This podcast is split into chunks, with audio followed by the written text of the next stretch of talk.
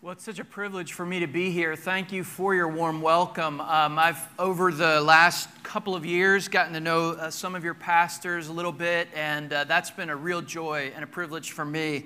Uh, and so I, have I've heard a great deal about this congregation, and to be here is, uh, is a real privilege. We love uh, the Cairn people who are here, and, uh, and we love what's happening at the church. So thank you for this warm welcome an invitation. It's always a delight, especially not just to, to be here, but to be able to open God's Word together. So I'd urge you to keep your Bibles open to the passage that was just read from 1 Kings 11. And uh, if you would, please join me in prayer.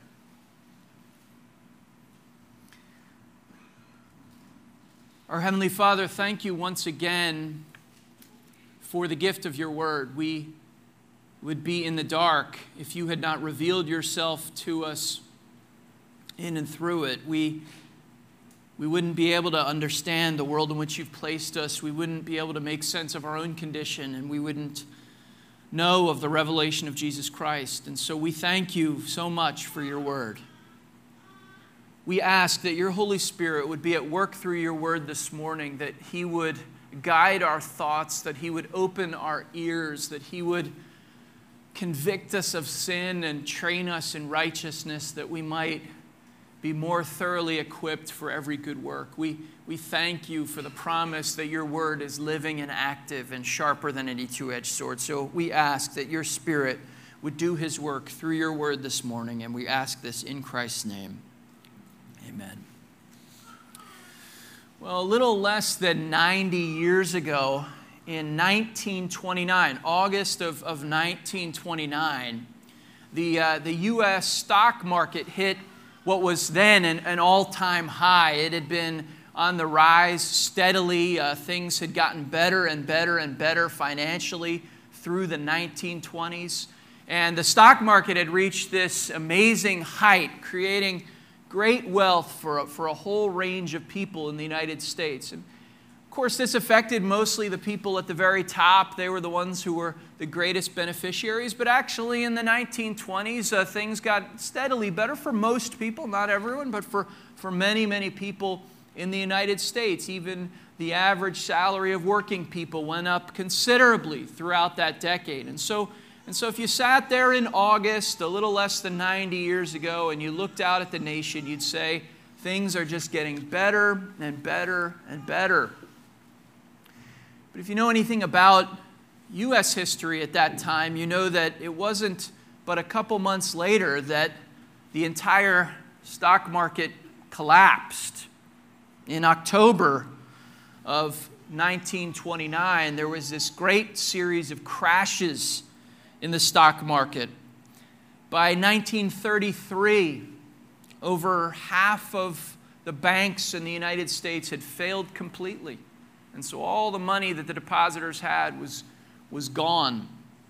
There was about 30% unemployment in 1933. It went through this long period known as the Great Depression. Now, now, people have looked back on this and tried to make sense of it. What was it that happened? And there are all kinds of economic theories that revolve around the Great Depression and the stock market crash. And different people give different explanations for why it happened, when it happened, and what exactly was going on there financially. But the point is, there was this moment where everything seemed to be going well, and then almost immediately afterwards, it crashed, and the explanations were vague and unclear. Even now, with the distance of history, we're not exactly sure what happened. The reason I bring that up is because 1 Kings chapter 11 is a little bit like that. If you read through 1 Kings 1 through 10, if you're reading your Bible and trying to make sense of this book in the Bible, 1 Kings 1 through 10 really lays out this incredible scenario of Solomon's reign. And it's not perfect. There are problems in it. There are difficulties that emerge that you can sort of see here and there. But by and large, you get to the end of 1 Kings 10 and you've been through the roaring 20s of Israel's history. If you look at 1 Kings chapter 10 in my Bible, it's on the same page as the passage that was just read. If you look at 1 Kings 10 uh, 27, it says, And the king made silver as common in Jerusalem as stone, and he made cedar as plentiful as the sycamore of the Shephelah. And it talks about all the horses they imported from Egypt and the chariots they imported from Egypt for very, very low prices. And it talks about all the exports of the nation of Israel. So, financially at least, and in a lot of ways, Israel was flying high at the end of 1 Kings chapter 10. And in fact, if you look even at the extent of their land, the, the, the, nation of Israel reached its greatest extent right there under, under Solomon's reign at the end of 1 Kings 10. But on the other hand, if you look at 1 Kings chapter 11, a few things jump out because if you look at 1 Kings 11 23, again, just after the passage that was read for us, it says, God raised up an adversary to him in verse 23. And in verse 31, it says, He said to Jeroboam, Take for yourself ten pieces, for thus says the Lord, the God of Israel, Before, Behold, I'm about to tear the kingdom from the hand of Solomon, and will give you ten tribes. And if you look down at verse 35, I will take the kingdom out of his son's hand, and will give it to you, the ten tribes. There is something that happens in 1 Kings chapter 11 that moves Israel's history from this period of great expansion, great prosperity, almost unbelievable success nationally, to being broken apart, to being divided as a nation, to being really torn apart by enemies and torn apart within. The kingdom gets taken from Solomon's family given into the hands of other men. So, what is the cause? Well, unlike our own depression, uh, in 1 Kings 11, the Bible tells us very clearly what the cause is, why we move from the end of 10 and the great prosperity in Israel to the end of 11 and the clear picture of Israel breaking apart, falling apart at the seams, and being attacked by her enemies. So, what's the problem here? What is the hinge? What's the What's the great moment in Israel's history that changes everything? Well, when we look at 1 Kings 11, uh, one of the things that jumps out right here in the first few verses is that Solomon had, takes a tremendous number of wives for himself. Maybe that struck you when you heard the passage read. I know it strikes me every time I think about it. It's hard to even imagine these 700 wives and 300 concubines living in Solomon's palace. But that's what it says in verse 3. He had 700 wives who were princesses and, and 300 concubines. You know, if you read the commentaries, they'll tell you, well, this was, this was Solomon's way of making alliances with other nations, and that's, and that's true. But nonetheless, uh, those 700 wives and 300 concubines directly contravened what the Lord had said in in Deuteronomy 17, God said when Israel has a king, they're not to take wives for themselves. They're not to take multiple wives for themselves because this will cause all kinds of problems. And Solomon did the exact opposite of that with the 700 wives and the 300 concubines. But there's a deeper issue in 1 Kings 11 that goes beyond the very obvious and sort of astonishing number of wives that Solomon had. And the deeper issue that the Bible brings to our attention is the issue of the heart, the issue of what Solomon loved in his heart. Look at verses 1 and 2. It says, King Solomon loved many foreign women. And look again at, at verse 2 the same thing. They will turn don't don't don't go after them the lord says for surely they will turn your heart after their gods. But solomon clung to these in love. If you read through the first five verses of this chapter you'll see the, the word love and heart come up over and over and over again. See the real issue the core issue in this chapter isn't just the fact that Solomon took all these wives, which was against the command of the Lord, but that Solomon had subtly over a long period of time, shifted the focus of his heart. He had shifted what he loved. There are a couple ways why, where the Bible makes this really clear for us in the passage. If you look at uh, verse, th- uh, verse 2, at the end of verse 2, it uses this word love by saying Solomon clung to these wives in love. And that verb that's used there for Solomon clinging to these women in love is the same word that we see back in Genesis. It's the word that God says is supposed to describe people who are married to one another, that they leave their father and mother. A man leaves his father and mother and, and clings to his wife or cleaves to his wife, and the two become one flesh. And here's Solomon cleaving to, holding on to all these foreign wives. See, his love had changed, his heart had begun to change. And this is particularly poignant because if you know anything about the story of Solomon, even earlier in 1 Kings, 1 Kings is very clear at the beginning in 1 Kings 3 that Solomon loved the Lord with his whole heart. And in 1 Kings 3, this love is expressed when, when the Lord comes to Solomon and says, Solomon, I'll, I'll grant you whatever you want. If you want great wealth or, or whatever it is, just let me know and I'll give it to you. And Solomon says, Lord, what I want to have is a, is a hearing heart, a heart that hears your word and responds to it, a, an understanding and a wise heart. So at the beginning of his reign, Solomon was one who was characterized by love of the Lord. And, and, and God gave him a heart to know and understand his word. But, but here in chapter 11, Solomon's heart was elsewhere.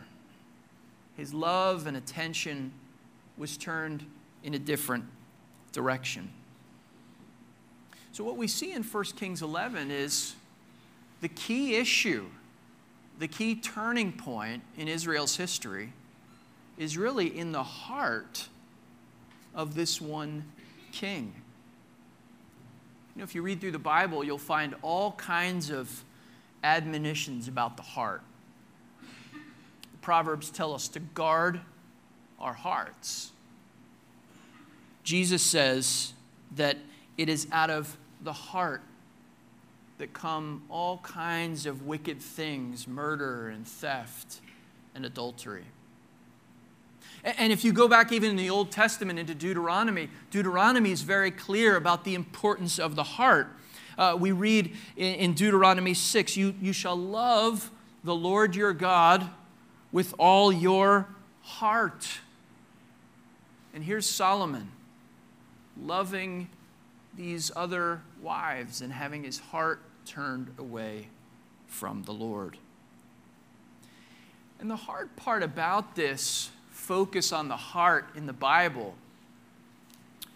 is you know, uh, people can't always see what's going on in your heart. In fact, they very frequently don't know what's going on in your heart. There are all kinds of ways in which we mask what's really going on inside of us. We sort of cover them up with all kinds of different expressions. But what the Bible tells us is this is where the battle really lies.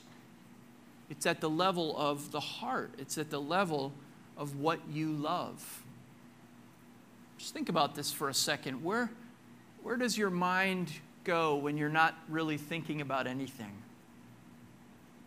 Or when you consider what would really make your life complete, what would really make you a success, what would really bring you great joy and blessing, where do you go with that? That might reveal something about what's inside your heart, what you really love.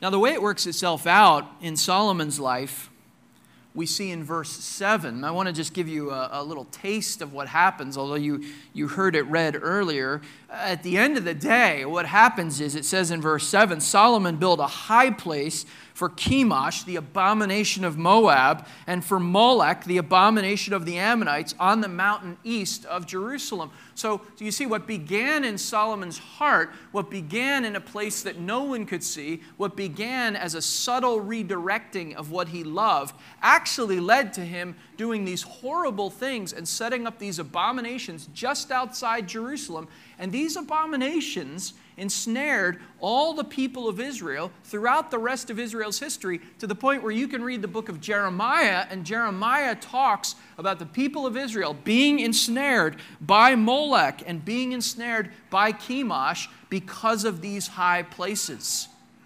So, what's in Solomon's heart and what has captured his love and has captured his affection does bear itself out in terrible ways. But you know, one of the scariest verses here, actually, I think, is in verse 4.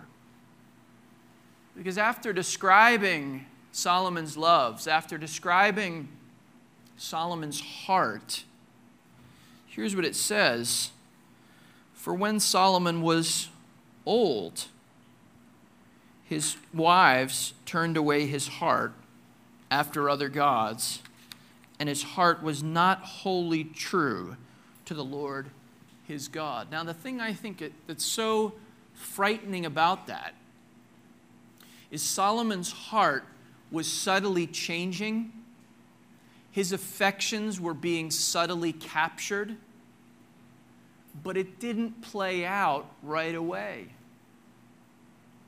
This is one of the things I'm sure you've seen if you've watched people over the course of their lives. You, you, you think they have one set of priorities. Maybe you think they're very committed to the Lord. But they get a little bit of extra money and extra freedom, and you know, the mortgage is paid off, and they don't want to gather with God's people any longer. Suddenly they, they can do something else, and so they do something else. The things that had captured their hearts perhaps years before now they actually get to work them out because they have the opportunity to do it. Sometimes you see it when people have, have children. They themselves appear very dedicated to the Lord. But when they raise their children, the dedication that they want their children to have is to all kinds of other things. You sort of scratch your head and say, Boy, I, I thought this person was committed to raising their children in the fear and admonition of the Lord, and, but they seem awfully consumed with Chemosh University and wherever their kids are going to go, and that's, that's a strange thing. It's just revealing their heart. And that's what happened with Solomon. It wasn't clear right away that Solomon had turned away from the Lord, but when he was old, it became very clear where his affections lay. So be careful with your heart even now. Don't give yourself any excuses and say, Well, I haven't acted out on all these things that I consider priorities. Oh, you may not have yet. But what the Bible teaches us is that these things can take a long time to grow up in the heart. But the fruit they bear is a horrible thing to watch. So, after time, we see the outcome in verses 5 through 8. Solomon went after Ashtaroth, the goddess of the Sidonians, and after Milcom, the abomination of the Ammonites. So, Solomon did what was evil in the sight of the Lord and did not wholly follow the Lord as David, has, his father, had done. You know, it's interesting the way this is phrased here because it doesn't say that Solomon worshiped the Lord and worshiped Milcom, although I'm sure by all appearances it may have looked that way. We know from other accounts that Solomon still gave lip service to his worship of the Lord. But the writer of 1 Kings doesn't allow Solomon to get off the hook that easily. Solomon can't trick himself into thinking he's actually got most of his attention fixed on the Lord and a little fixed on Milcom. What it says here is that Solomon went after Ashtaroth and after Milcom. He did what was evil in the sight of the Lord. His heart was changed. And of course, that changed the investments he made because he builds these high places for his wives, for Chemosh, and for Molech on the mountain east of Jerusalem. So we need to be very rigorous as we look at our own hearts. What is it that your attention is fixed on? What is it that maybe has subtly begun to take the place of the Lord in your life? Well, let's look at the Lord's response in verses 9 through 13. What we see in the Lord's response is really something very striking. The Lord shows both his, the severity of his judgment, but also the magnitude of his grace. Look at the severity of the Lord's judgment here in verse 9. The Lord was angry with Solomon because his heart had turned away from the Lord. Again, Solomon may think of himself as devoting just a small portion of his heart to these things, but the Lord sees it as a total rebellion against him. And the Lord had appeared to him twice and had commanded him concerning this thing that he should not go after other gods, but he didn't keep what the Lord commanded. So, what does the Lord do? Well, the Lord acts in judgment in verse 11 Since this has been your practice, and you haven't kept my covenant and my statutes, I will surely tear the kingdom from you and will give it to your servant. Now, think about how severe a judgment this was. Solomon may have thought the same thing that most of us think. He may have thought, well, my sin is only relatively small. I still mostly devote myself to the Lord. And he probably also thought, well, the things that I'm doing, if they have an effect on anyone, maybe they'll have an effect on these pagan wives, but in any case, they already worship their gods. And, and maybe it'll affect me a little bit. But no, do you see how significant God's judgment is? Solomon's sin, the turning away of his heart, the change in his affections, is going to affect the entire kingdom that was under his control. You think your sin only affects you? You think the change in your heart, subtle and gradual, just impacts your life? Not according to the Bible. In example after example, teaching after teaching we see the effects of sin spread widely. None of us are kings over a nation, but we all have spheres of influence that are significant our families, those whom we work with, friends, brothers and sisters here at church. You think the change in your heart, the change in your love, will only affect you. No, God's judgment actually goes through Solomon, but beyond Solomon, and affects the whole nation, ensnares them for generations because his heart wasn't true to the Lord. And yet, at the same time, look also at the grace of God that's on display. Because even though Solomon's heart has turned from the Lord, the Lord says, For the sake of David, your servant, your father, I won't do it in your days. I'll tear it out of the hand of your son. Again, what had the son done? Nonetheless, the son is going to be judged. However, I will not tear away all the kingdom, but I will give one tribe to your son for the sake of David, my servant, and for the sake of Jerusalem, that I had chosen. What we see in Solomon's judgment is the severity of God's judgment. Your sin, your, your, your, your, your wandering heart, will not go unjudged by the Lord, and it will affect people whom you care about in ways that you would not expect. And yet, the Lord is still faithful to his promise. The Lord made promises to David. He promised that one of David's sons would sit on David's throne forever. He promised that there would be a seed that would come out of David's line.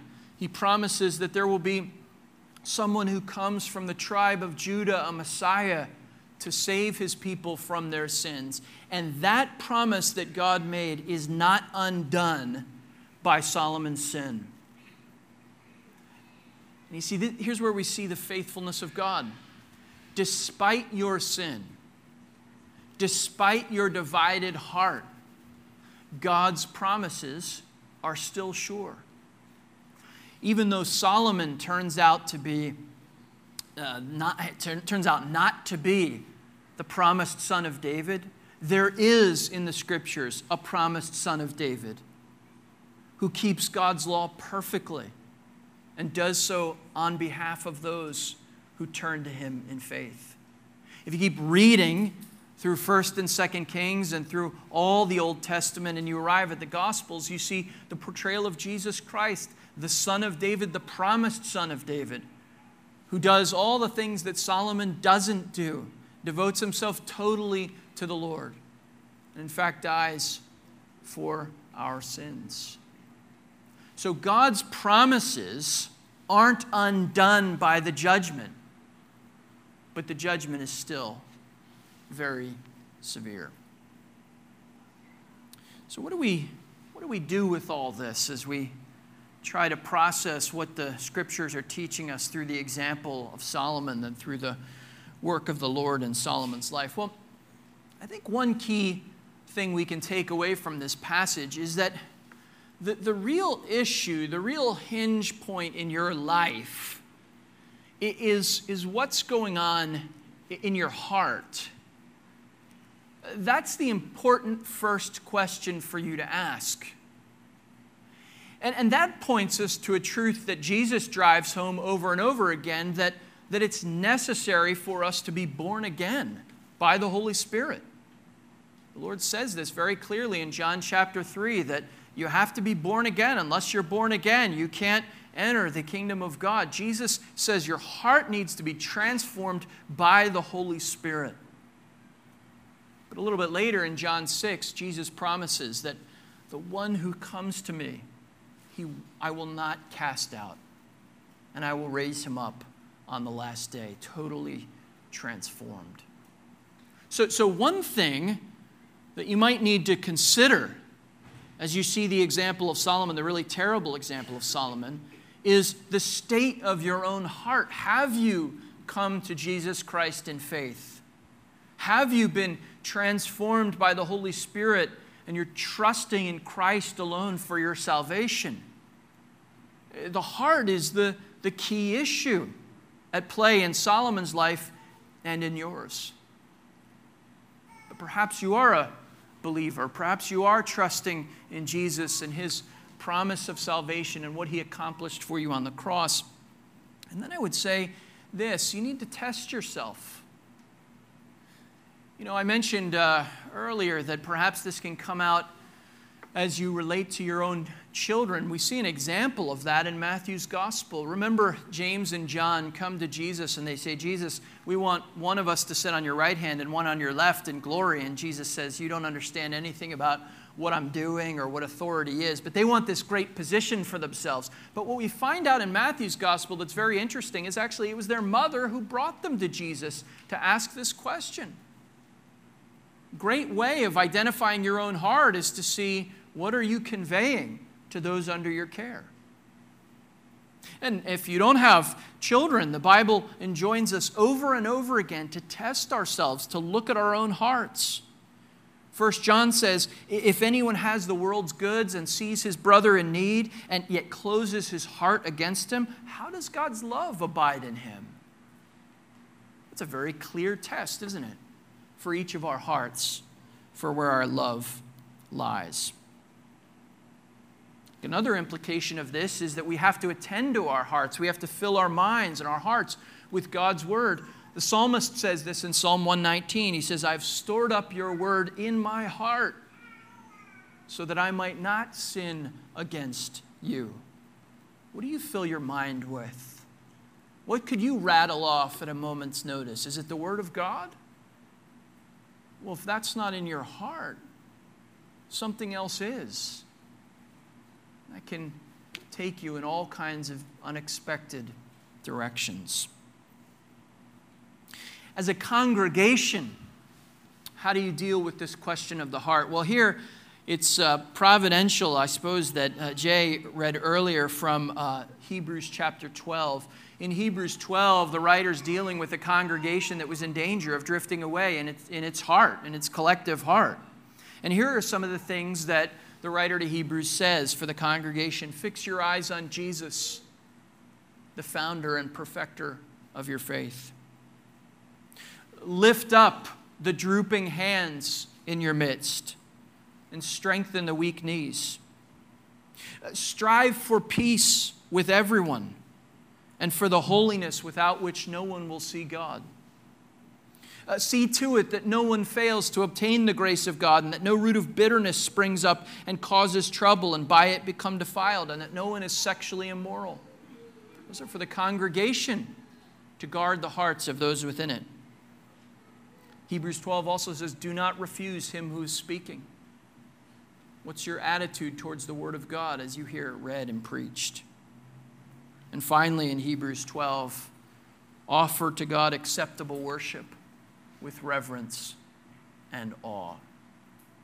These are the things we're commanded to do as Christians in a local church. These are the things we're commanded to do as individual Christians. Knowing that our hearts, even hearts that have been transformed by the work of the Holy Spirit are deceitful, sick, and who can understand them?